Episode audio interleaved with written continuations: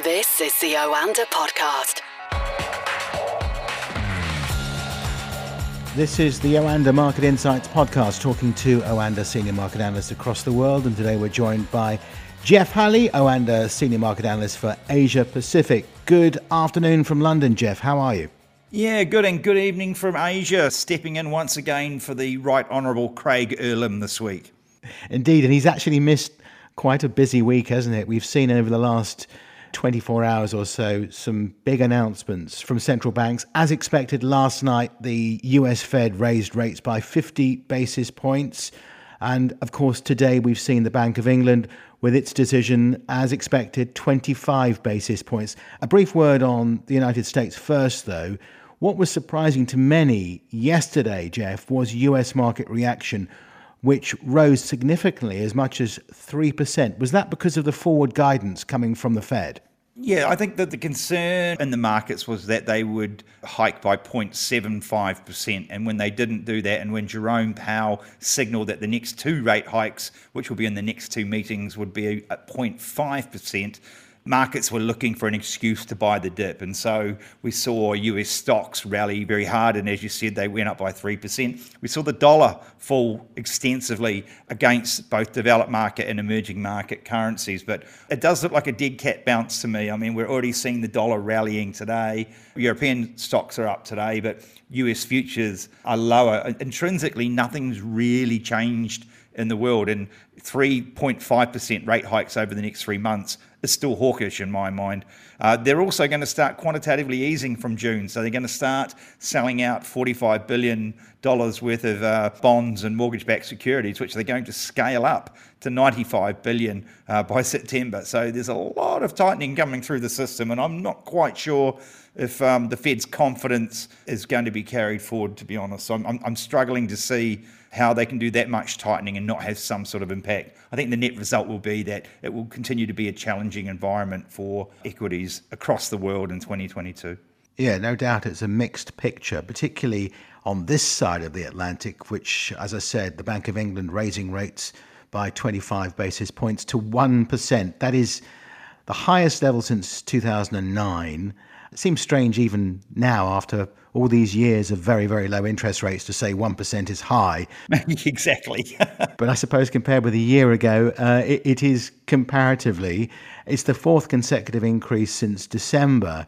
And there are already signs that those rate increases are starting to affect the UK economy as consumers rein in their spending a bit. But the crucial thing, as with the US Fed yesterday, Jeff, is the forward guidance. How did the members of the Monetary Policy Committee vote, and what have we got in store to come? Yeah, I, and I think this is why we've seen the market reactions we have. So the, the, the committee itself voted six members to three to raise interest rates by 0.25%. The other three members voted for a half a percent rate hike. So there's disunity on, on the committee anyway, which is potentially negative for markets.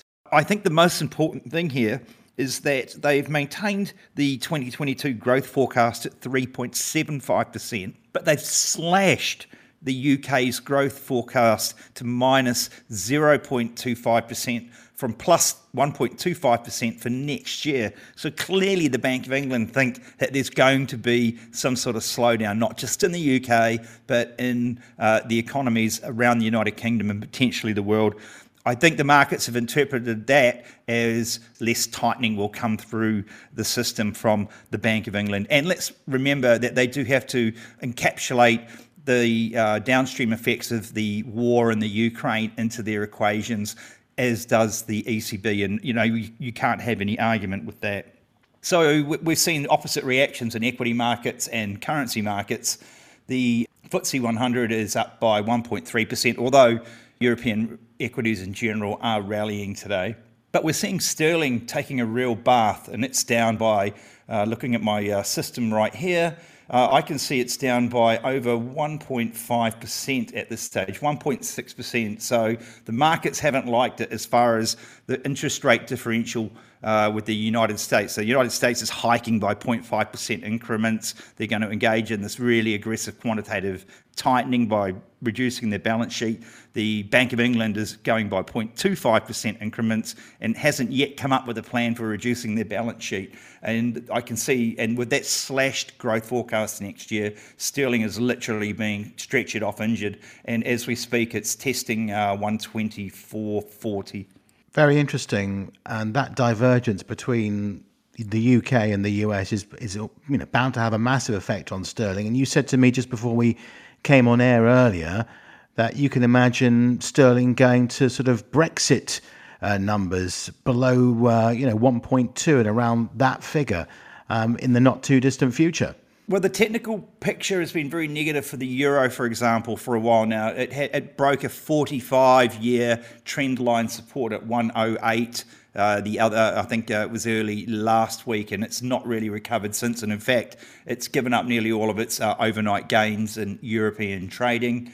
Uh, that was an extremely uh, bearish signal and does suggest that we could see a move uh, from the euro below parity before this whole dollar rally has finished. Similarly, the setup technically for sterling has been pretty average. It's been in a downward channel since it hit uh, the the 142 level uh, in the middle of last year, and when it broke 130 finally uh, uh, last week, it's absolutely plummeted, and we are looking now at around 124.30, as I suggest, as I said before. I think a break of 124 suggests at least another 200 points lower from a technical perspective, uh, and I'm not ruling out a move below 120 and potentially uh, a, a, move towards those absolute Brexit lows if UK growth, as you were alluding to before, starts to slow dramatically, be it from higher rates, be it from a slowing economy externally, uh, be it from an escalation in tensions in Eastern Europe. Yeah, the escalation and tensions in Eastern Europe are one of those known unknowns. Exactly. And, and uh, there's only downside there. I mean, you know, when you have Europe uh, looking at enacting this uh, oil uh, embargo on Russian oil imports, we don't know how Vladimir Putin's going to react to this. Is he going to react by going cut off European natural gas? I can guarantee that if he cuts off European natural gas in totality, we're going to see the euro more than likely test parity, and it will be a strong negative headwind for, for sterling as well. We are likely to see a move uh, below 120. Even though, ironically, we don't actually import much gas from the Russians. Guilty by association, I call it.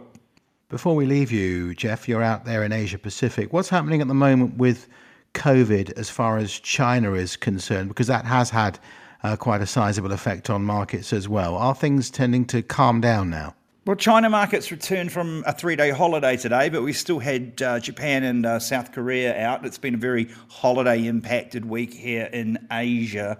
You know, they did manage to make a, a small rally today, but it ran out of steam later in the session. I think that the situation remains challenging for China. They're tightening and extending restrictions in Beijing. They have unwound quite a few of the restrictions in Shanghai, but many other parts of China, many other Chinese cities um, are, are, still under quite heavy restrictions. You're just not reading about it in the news, uh, and there's quite a bit of social unrest uh, due to the impact of these things, and it's even overwhelming the government senses. Net result is is that the environment for growth remains very challenging in China, and we saw a very poor services PMI come out today, suggesting that it's really impacting uh, consumer discretionary spending now.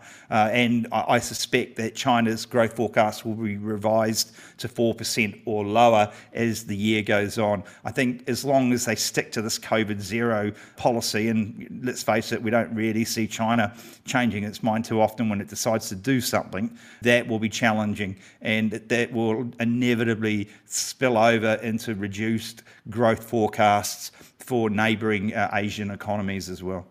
Okay, Jeff, have a good day, or what's left of it for you. We'll speak to you soon. Thanks, Johnny. This is the Oanda Podcast.